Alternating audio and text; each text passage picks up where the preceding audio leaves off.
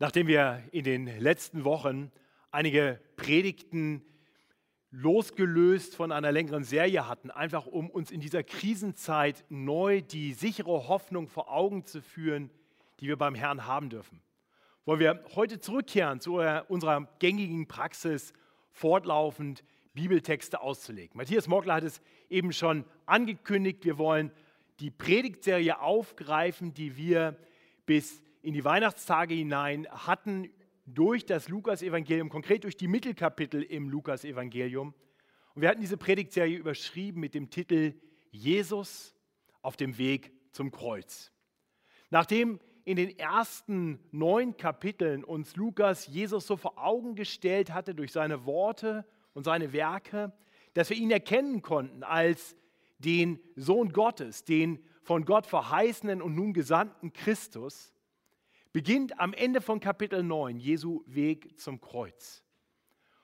Und wir sehen zu Beginn unseres Predigtextes, dass Jesus weiter auf dem Weg zum Kreuz ist. Unser Predigtext findet sich in Lukas 13, beginnend mit Vers 22. Und dort heißt es in diesem ersten Vers, und er, Jesus, ging durch Städte und Dörfer und lehrte und nahm seinen Weg nach Jerusalem. Jesus tat also genau das, wozu ihn der Vater gesandt hatte. Er lehrte und er nahm seinen Weg hin nach Jerusalem zum Kreuz. Jesus hatte gleich zu Beginn seines Dienstes erklärt, dass er tatsächlich vom Vater gesandt worden war, um zu lehren, um zu predigen. So heißt es in Lukas 4 in Vers 43. Ich muss auch den anderen Städten das Evangelium predigen vom Reich Gottes, denn dazu bin ich gesandt. Jesus war also gesandt worden, um eine frohe Botschaft, das Evangelium zu verkündigen. Das Evangelium, diese frohe Botschaft vom Reich Gottes, von einem Reich, das Gott aufrichten würde eines Tages, ein Reich, in dem Menschen mit Gott versöhnt leben werden. Und Jesus verkündet den Menschen, ich bin gekommen, und um euch auf dieses Reich hinzuweisen, euch aufzurufen, dass ihr in dieses Reich hineinkommt. Euch zu rufen, dass ihr von Wegen, die nicht in das Reich führen, umkehrt, hin auf den Weg kommt, den ihr gehen müsst, um in das Reich Gottes zu kommen. Und doch reicht diese Botschaft allein nicht. Es musste etwas geschehen, damit sündige Menschen wie du und ich im Reich des heiligen Gottes sein können. Und genau deshalb musste Jesus mehr tun, als nur zu predigen, nur zu lehren, nur diese Botschaft zu verkündigen. Er musste das tun, was nötig war, damit wir vor Gott bestehen können. Und so hat er später gesagt, er ist gekommen, nicht um sich dienen zu lassen, auch nicht um einfach dauerhaft zu predigen, nein, um zu sterben um sein Leben zu geben als Lösegeld für viele. Und ich denke, das ist ganz wichtig, dass wir zu Beginn auch dieser Predigt klar vor Augen haben, dass Jesus genau deshalb kommt. Voller Hingabe, voller Liebe zu uns Menschen. Geht er diesen Weg. Er geht den Weg zum Kreuz im Wissen darum, dass er verraten werden wird, dass er gefoltert werden wird, dass er sterben muss. Einen grausamen Tod und dass er in diesem Tod die Strafe Gottes über die Sünden der Welt auf sich nehmen würde.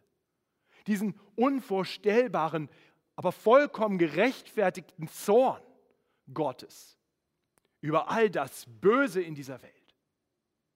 Und Jesus geht diesen Weg zum Kreuz, diesen Weg nach Jerusalem, um dort zu sterben.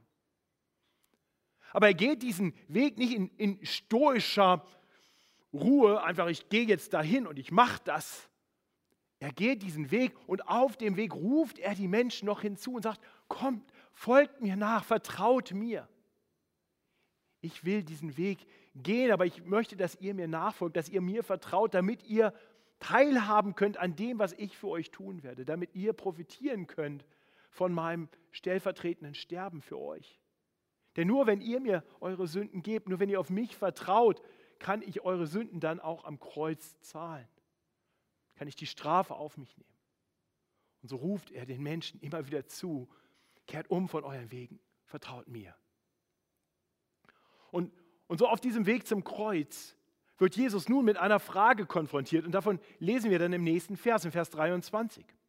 Es sprach aber einer zu ihm, einer aus der Masse, nicht weiter definiert, wer das ist, Herr, meinst du, dass nur wenige selig werden? Dieses Wort selig werden übersetzen eigentlich alle anderen Übersetzungen, außer die Luther-Übersetzung, die ich hier gebrauche, mit gerettet werden. Das heißt, die Frage ist, kommen nur wenige in das Reich Gottes? Die Erwartung der, der Juden damals war, dass sie eigentlich alle in das Reich Gottes kommen würden. Sie verstanden sich als das auserwählte Volk Gottes und sie waren sich sicher, dass eines Tages Gott sein Reich aufrichten würde und sein Volk mit ihm dort in diesem Reich wohnen würde. Die Frage, die hier gestellt wird, meinst du, dass nur wenige selig werden, hat wohl etwas damit zu tun, was Jesus vorher gelehrt hatte. Jesus schien anzudeuten, dass die Juden nicht alle gerettet werden, dass nicht alle selig werden. Jesus hatte immer wieder ermahnt, er hatte immer wieder gewarnt davor, dass Menschen, dass die Juden, zu denen er sprach, dass sogar die Pharisäer, die Schriftgelehrten, das heißt die geistlichen Autoritäten im Volk, in der Gefahr standen, ins Gericht Gottes zu kommen, ja in die Hölle verdammt zu werden. Immer wieder hat er das getan. Wir haben gesehen, dass er am, Ende von Kapitel 11 ein, ein Essen hatte mit Pharisäern und Schriftgelehrten, die hatten ihn eingeladen und sechsmal warnt er sie und sagt, weh euch, wenn ihr so weitermacht, weh euch. Und, und sagt dann ganz konkret, ihr seid nicht hineingegangen, ihr seid nicht den Weg gegangen, den ihr gehen müsst und ihr versperrt auch noch anderen den Weg durch eure Lehren. Er warnt sie aufs Schärfste. Zu Beginn von Vers 12 warnt er dann Menschen, die, die Angst davor haben, sich zu Jesus zu bekennen, weil sie fürchten, was die Menschen denken oder vielleicht auch tun werden. Und er sagt ihnen, ich will euch aber zeigen, vor wem ihr euch fürchten sollt. Fürchtet euch vor dem, der nachdem er getötet hat, auch die Macht hat, in die Hölle zu werfen. Ja, ich sage euch, vor dem fürchtet euch. Und dann zu Beginn von Kapitel 13 wird Jesus vor dem Hintergrund von zwei großen Katastrophen, bei denen Menschen zu Tode gekommen sind, mit der Frage konfrontiert, ob diese Juden, die in Jerusalem gestorben sind, ob diese Juden etwas getan haben, mit dem sie ihren Tod verdient haben. Waren das vielleicht ganz besonders schlimme Sünder? Und daraufhin sagt Jesus ihnen, meint ihr, dass diese Galiläer mehr gesündigt haben als alle anderen Galiläer, weil sie das erlitten haben? Ich sage euch, nein. Sondern wenn ihr nicht Buße tut, werdet ihr alle auch so umkommen. Oder meint ihr, dass die 18, auf die der Turm in Zeloa fiel und er schlug sie, schuldiger gewesen sind als alle anderen Menschen, die in Jerusalem wohnen? Ich sage euch, nein. Sondern wenn ihr nicht Buße tut, werdet ihr alle auch so umkommen. Und was Jesus hier immer wieder deutlich macht, ist, dass, dass die Juden sich nicht zu sicher sein sollten, einfach gerettet zu sein. Und, und deswegen wohl diese Frage, Herr, meinst du, dass nur wenige selig werden? Nun, Jesus hört diese Frage eines Einzelnen, die theologisch sicherlich sehr interessant ist. Aber was er dann tut, ist nicht, dass er dem einen antwortet konkret auf die Frage, sondern dass er die vielen anspricht. Dass er den vielen deutlich macht, die Frage sollte nicht sein, wie viele werden gerettet. Die Frage ist, wirst du gerettet? Und so hören wir nun im Hauptteil unseres Predigttextes, wie Jesus einen klaren Aufruf an die Massen richtet und den verbindet mit drei Warnungen. Und das ist wirklich der Hauptteil dieser Predigt, der Aufruf Jesu und dann drei Warnungen. Den Aufruf lesen wir in Kapitel 13 in Vers 24. Jesus sprach zu ihnen, ringt darum, dass ihr durch die enge Pforte hineingeht. Denn viele, das sage ich euch, werden danach trachten, wie sie hineinkommen und werden es nicht können. Jesus macht also deutlich, dass, dass nicht einfach jeder Jude einfach so gerettet wird. Es gibt auch heute noch äh, Lehrer, die behaupten, dass es Rettung für alle geben wird. Die sogenannte Allversöhnungslehre hat gerade wieder Konjunktur, wird vielfach verkündet, auch in vielen Büchern. Die Liebe Gottes wird gewinnen, die Hölle wird leer sein. Das ist sehr attraktiv. Ich, ich liebe diesen Gedanken. Aber er ist ganz und gar nicht biblisch. Und von daher falsch. Von daher sollte man sich fragen, was, was, welcher Gedanke gefällt uns, sondern was ist die Wahrheit? Und Jesus warnt und macht deutlich, dass nicht einfach jeder einfach irgendwie gerettet wird. Er ruft die Menschen dazu auf, darum zu ringen. Ringt darum, dass er durch die enge Pforte hineingeht. Was meint Jesus damit? Will er damit sagen, wir, wir müssen uns ganz besonders anstrengen, irgendwas Großartiges tun, irgendwas vollbringen, damit wir in das Reich hineinkommen dürfen? Nein, ganz sicher nicht. Dann wäre er nicht auf dem Weg zum Kreuz. Denn Jesus weiß, dass wir nicht tun können, was es bräuchte, damit wir in das Reich Gottes hineinkommen. Deswegen muss er sein Leben geben, stellvertretend für uns. Er muss unsere Schuld auf sich nehmen. Er muss das gerechte, perfekte Leben leben, was wir eben nicht leben. Und dann den Tod sterben, den wir verdient hätten. Nein, es kann nicht darum gehen, dass wir ringen, indem wir uns besonders anstrengen, irgendwas zu tun, irgendwas zu leisten. Tatsächlich ist das Ringen, was Jesus hier im Blick hat, so ziemlich genau das Gegenteil. Das Ringen ist nicht ein sich ausstrecken, ein möglichst viel machen. Das Ringen ist etwas, was uns Menschen noch viel schwerer fällt, als uns anzustrengen. Das Ringen ist ein Kapitulieren, ein, ein Loslassen, ein Eingestehen ich bin ein Versager, ich schaff's nicht. Ist keine Chance. Das Ringen ist ein Ringen mit dem eigenen Stolz. Dass wir, dass wir nicht mehr so tun, als wenn es alles reicht und wir gut genug sind, sondern ein Anerkennen. Herr, ich brauche einen Retter. Und das war das Problem der Juden, die Jesus hörten. Sie waren stolze Menschen. Sie waren so überzeugt davon, die, das erwählte Volk Gottes zu sein. Sie legten so großen Wert auf ihre Religion und ihre religiösen Riten und meinten, das beeindruckt Gott und deswegen werden sie gerettet. Und deswegen konnten sie nichts anfangen mit diesem Jesus, der sie zur Umkehr rief, der sie dazu aufrief, auf ihn zu vertrauen, der sie konfrontierte mit ihren Sünden und ihnen deutlich machte, ihr werdet es nicht schaffen. Immer wieder hat Jesus den Menschen zugerufen, kehrt um, kehrt um. Gebt auf, kapituliert. Er hat durch seine Worte und Werke gezeigt, ich bin der Retter, den ihr braucht. Er hat den Menschen durch seine Worte deutlich gemacht, ihr braucht einen Retter. Und er hat ihnen deutlich gesagt, ich bin gekommen, um euer Retter zu sein, um eure Schuld von euch zu nehmen. Aber die Juden wollten das nicht. Sie lehnten ihn ab. Sie waren nicht bereit, sich so zu erniedrigen und ihre Schuld einzugestehen. Es war, und ich sage das sehr bewusst, ihr verdammter Stolz, der sie daran hinderte, der ihnen im Weg stand, der sie daran hinderte, durch die enge Pforte zu gehen. Darf ich dich fragen, wie das bei dir ist? Bist du bereit, all deinen Stolz zur Seite zu legen? Bist du bereit zu kapitulieren vor Gott? Bist du bereit, ehrlich vor ihm zu sein und zu sagen, ich schaff's nicht? Ich schaffe das niemals. Die Gebote halten, gut genug leben. Ich schaffe das nicht. Ich weiß, ich schaffe das nicht. Und ich weiß, du schaffst das auch nicht. Wir brauchen diesen Retter.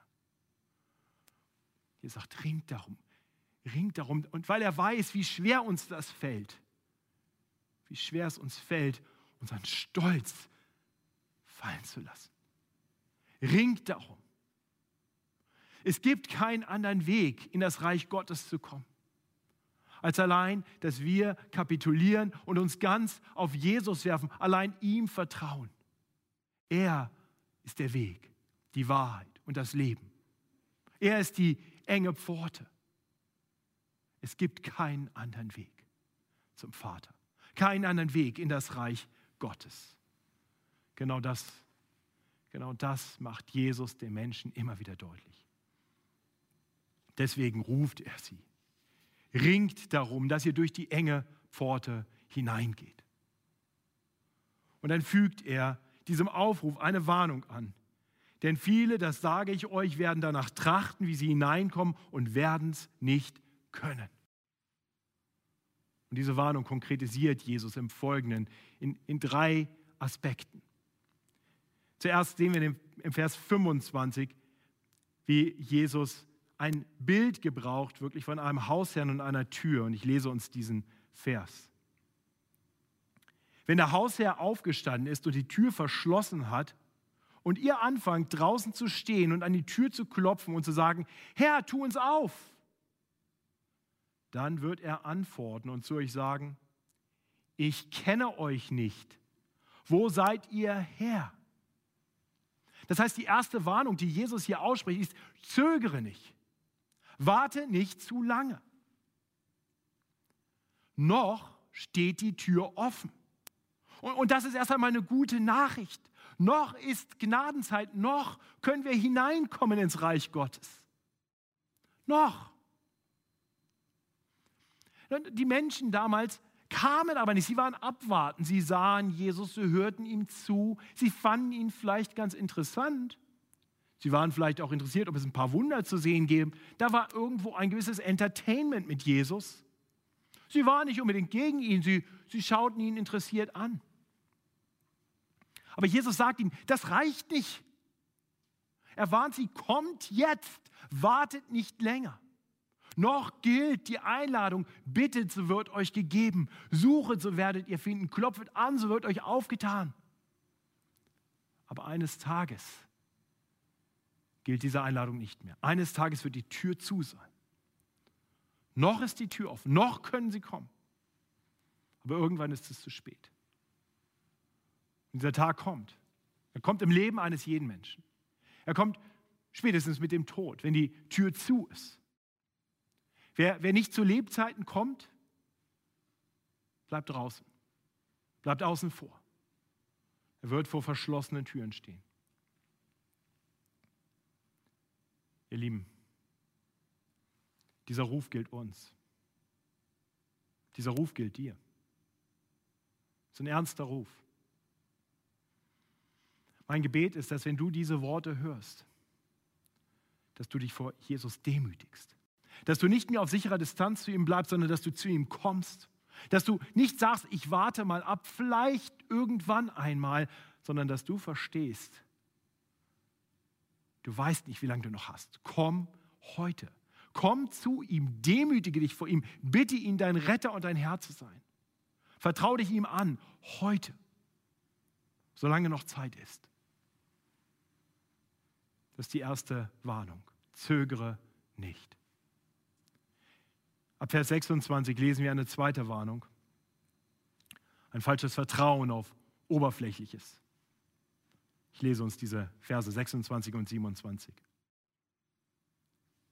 Dann werdet ihr anfangen zu sagen, wir haben vor dir gegessen und getrunken und auf unseren Straßen hast du gelehrt. Und er wird zu euch sagen, ich kenne euch nicht. Wo seid ihr her? Weicht alle von mir, ihr Übeltäter. Wir sehen hier also, dass es ganz offensichtlich viele Menschen geben wird, die fälschlicherweise ganz sicher sein werden, dass sie Einlass finden werden in das Reich Gottes. Menschen, die, die davon ausgehen, dass sie nah genug dran waren. Hier spricht Jesus zu Juden, zum, zu Menschen, die sagen, wir sind doch das erwählte Volk. Wir sind doch fromm, wir haben doch die religiösen Riten. Aber diese Menschen verlassen sich auf Oberflächlichkeiten. Wir haben vor dir gegessen und getrunken und auf unseren Straßen hast du gelehrt. Und Jesus macht deutlich, das reicht nicht. Genau deshalb hat er sie gewarnt, ringt. Ringt darum, dass ihr durch die enge Pforte hineingeht. Ich hatte eben schon kurz erwähnt, am Ende von Kapitel 11 hatte Jesus mit Pharisäern und Schriftgelehrten ein, ein großes Mahl. Er hat mit ihnen gegessen und getrunken. Er hat auf ihren Straßen gelehrt. Und er hat ihnen ganz deutlich gesagt, so wie ihr gerade lebt, so wie ihr euch verhaltet, so wie ihr auf euch selbst und eure frommes, auf euer frommes Getue vertraut, werdet ihr nicht in das Reich Gottes kommen. Jesus warnt Menschen vor falschem Selbstvertrauen. Und ist das nicht auch heute noch wahr? Neigen nicht auch wir zu einem uneingebrachten Selbstvertrauen?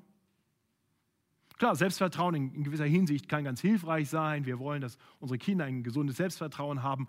Aber im Hinblick auf unsere Erlösung, im Hinblick auf Gott, ist Selbstvertrauen das Schlimmste, was dir passieren kann. Selbstvertrauen ist der sichere Weg in die Hölle. Ich möchte das nochmal so deutlich sagen.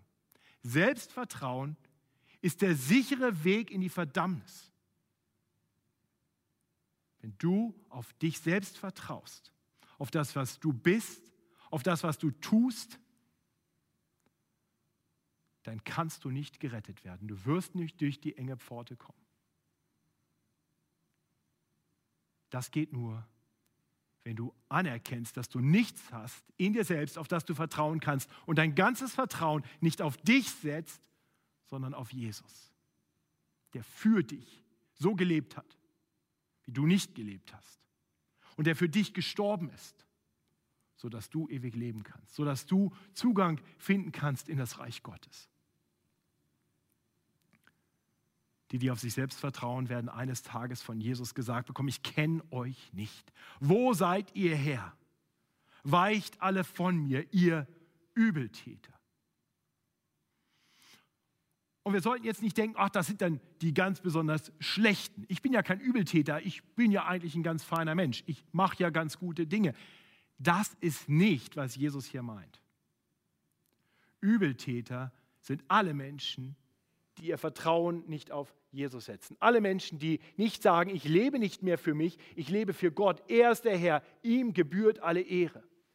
Denn selbst deine besten Taten, deine tollste Moral, deine größten Akte von Liebe und Dienst an anderen sind letztendlich übel, wenn du nicht zur Ehre Gottes lebst. Weil du im Endeffekt nicht das tust, wozu du geschaffen wurdest. Wir wurden geschaffen, um auf Gott hinzuweisen, mit unserem ganzen Leben als Abbilder Gottes hinzuweisen auf ihn. Wir sollen leben, damit wir etwas sein zum Lobpreis seiner Herrlichkeit. Und wenn wir unsere guten Werke tun, ohne sie für Gott zu tun, sondern sie für uns letztendlich tun, dann kriegen wir das Lob, kriegen wir die Ehre, oh, das ist aber ein netter Kerl, der macht aber tolle Sachen, so ein netter Mensch, so ein frommer Mensch. Wir kriegen alle Ehre, die doch Gott gebührt. Wir rauben sie Gott und das ist eine üble Tat. Das ist es, was Jesus hier meint.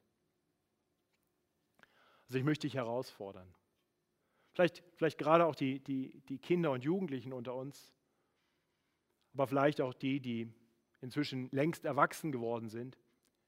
Wenn du in einem christlichen Elternhaus aufgewachsen bist, wenn du Woche für Woche in die Gemeinde gegangen bist, wenn du immer brav alles mitgemacht hast,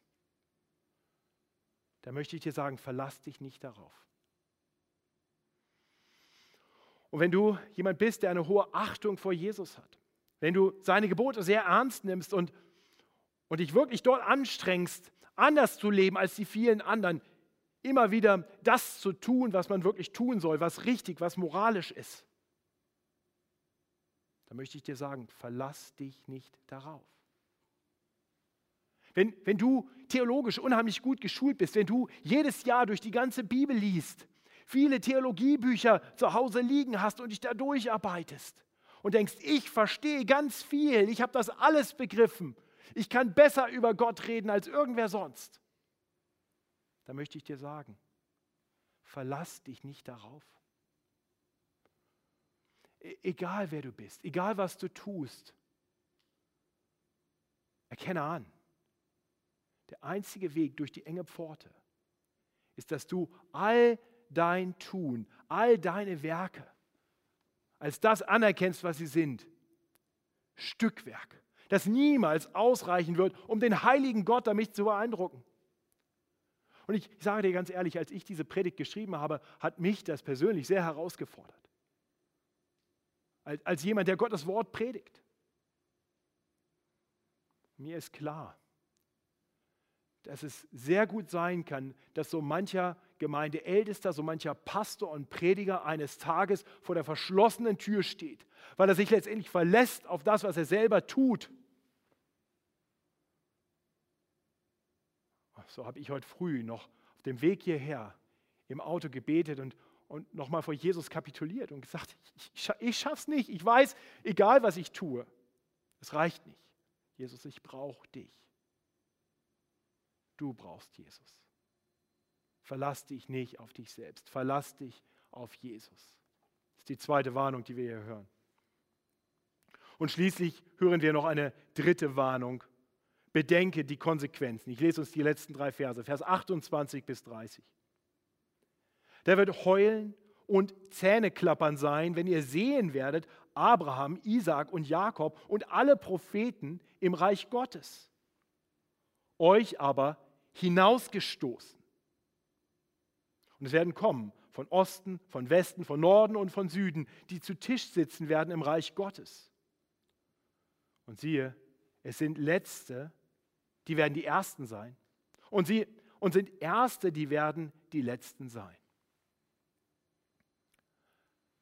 Manchmal höre ich von Menschen, dass sie gar nicht so interessiert daran sind, ins Reich Gottes zu kommen, in den Himmel zu kommen. Das ist doch viel zu langweilig. Sie feiern lieber eine Party in der Hölle.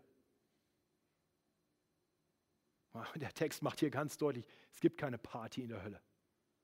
Es gibt Heulen und Zähneklappern.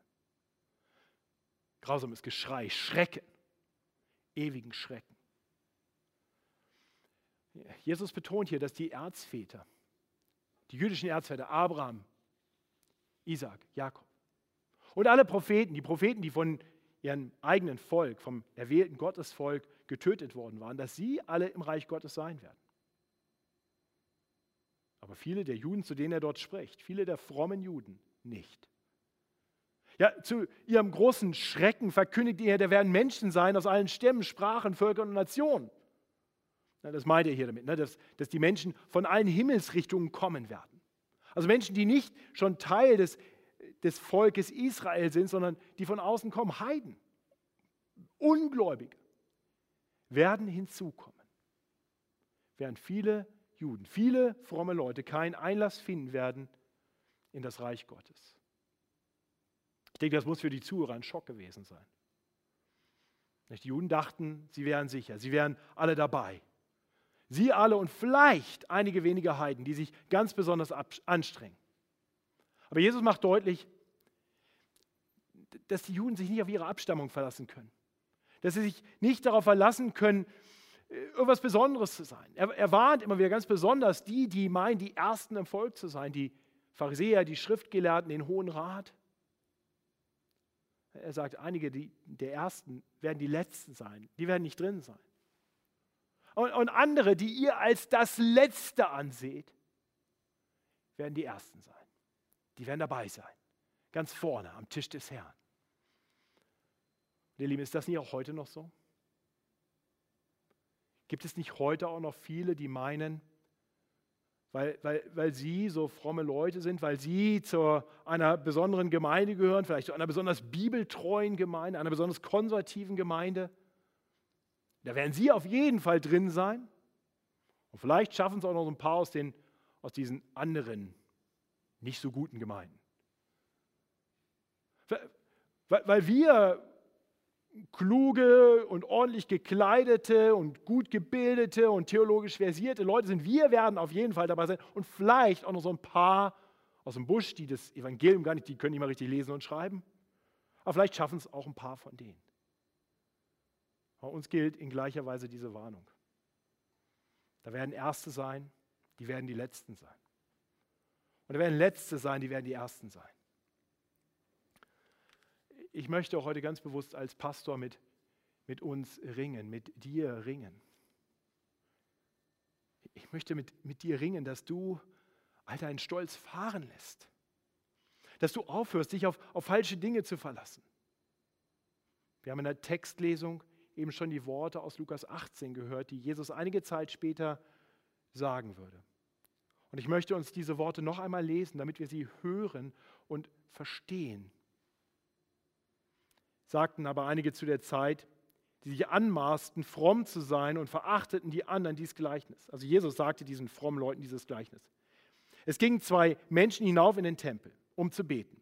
Der eine ein Pharisäer, der andere ein Zöllner. Zöllner war ein Abschau. Abschau. Leute, die mit der römischen Besatzungsmacht zusammentaten, sich zusammentaten, um, um die Juden, ihre eigenen Landsleute auszubeuten. Also ein frommer Pharisäer, ein guter, angesehener Mann und ein Abschaumann, ein erster und ein letzter. Der Pharisäer stand für sich und betete so. Ich danke dir, Gott, dass ich nicht bin wie die anderen Leute, Räuber, Betrüger, Ehebrecher oder auch wie dieser Zöllner. Ich faste zweimal in der Woche und gebe den Zehnten von allem, was ich einnehme. Der Zöllner aber stand ferne, wollte auch die Augen nicht aufheben zum Himmel und schlug sich an seine Brust und sprach, Gott, sei mir Sünder gnädig. Ich sage euch, dieser ging gerechtfertigt hinab in sein Haus, nicht jener. Denn wer sich selbst erhöht, der wird erniedrigt werden. Und wer sich selbst erniedrigt, der wird erhöht werden. Oh, ich hoffe, du verstehst diesen Ruf. Ring darum. Ring darum, durch die enge Pforte zu kommen. Nicht indem du dich groß machst, sondern indem du dich klein machst und durch die Pforte hindurchgehst. Anerkennt, ich brauche Jesus. Zögere nicht. Verlass, dich, verlass dich nicht auf Oberflächlichkeiten, auf, auf das, was du tust oder bist. Bedenke die Konsequenzen. Und wenn du dann so zu Jesus kommst, vielleicht jetzt zu Hause, auf die Knie gehst vor Jesus und sagst, Herr, sei mir Sünder gnädig, dann darfst du wissen, die Pforte steht dir offen. Komm zum Herrn Jesus. Denn er will dich empfangen, er wird dich empfangen, in seine Arme schließen und sagen, ich habe deine Schuld bezahlt, komm zu mir, der du mühselig und beladen bist und ich will dir Ruhe geben. Ich bete mit uns. Himmlischer Vater, wir wollen dir danken, dass du uns ganz viele ermutigende Worte zu sagen hast. Aber wir wollen dir auch danken, dass du in deiner Liebe dich nicht scheust, uns auch zu warnen. Herr, wir, wir wollen genau darin deine Liebe erkennen. Wir wollen erkennen, wie liebevoll diese Worte sind. Dass wir in unserem Stolz auf einen Abgrund zufahren, der sicher ins Verderben führt. Und du stellst dich hin und rufst, halt! Ja, ich bete, dass keiner, der meine Worte heute hier hört, der dein Wort heute hier hört, noch weiter seinen eigenen Weg geht, noch weiter auf sich selbst vertraut. Herr, ich bete, dass wir nicht mehr zögern, sondern zu dir fliehen, solange noch Gnadenzeit ist. Im Rufen Gott sei mir Sünder gnädig. Und wir danken dir, dass du für uns ans Kreuz gegangen bist damit Sündern vergeben werden kann, damit wir trotz allem vor dir, dem heiligen Gott, bestehen können, Einzug finden in dein herrliches Reich. Gepriesen seist du dafür. 아멘.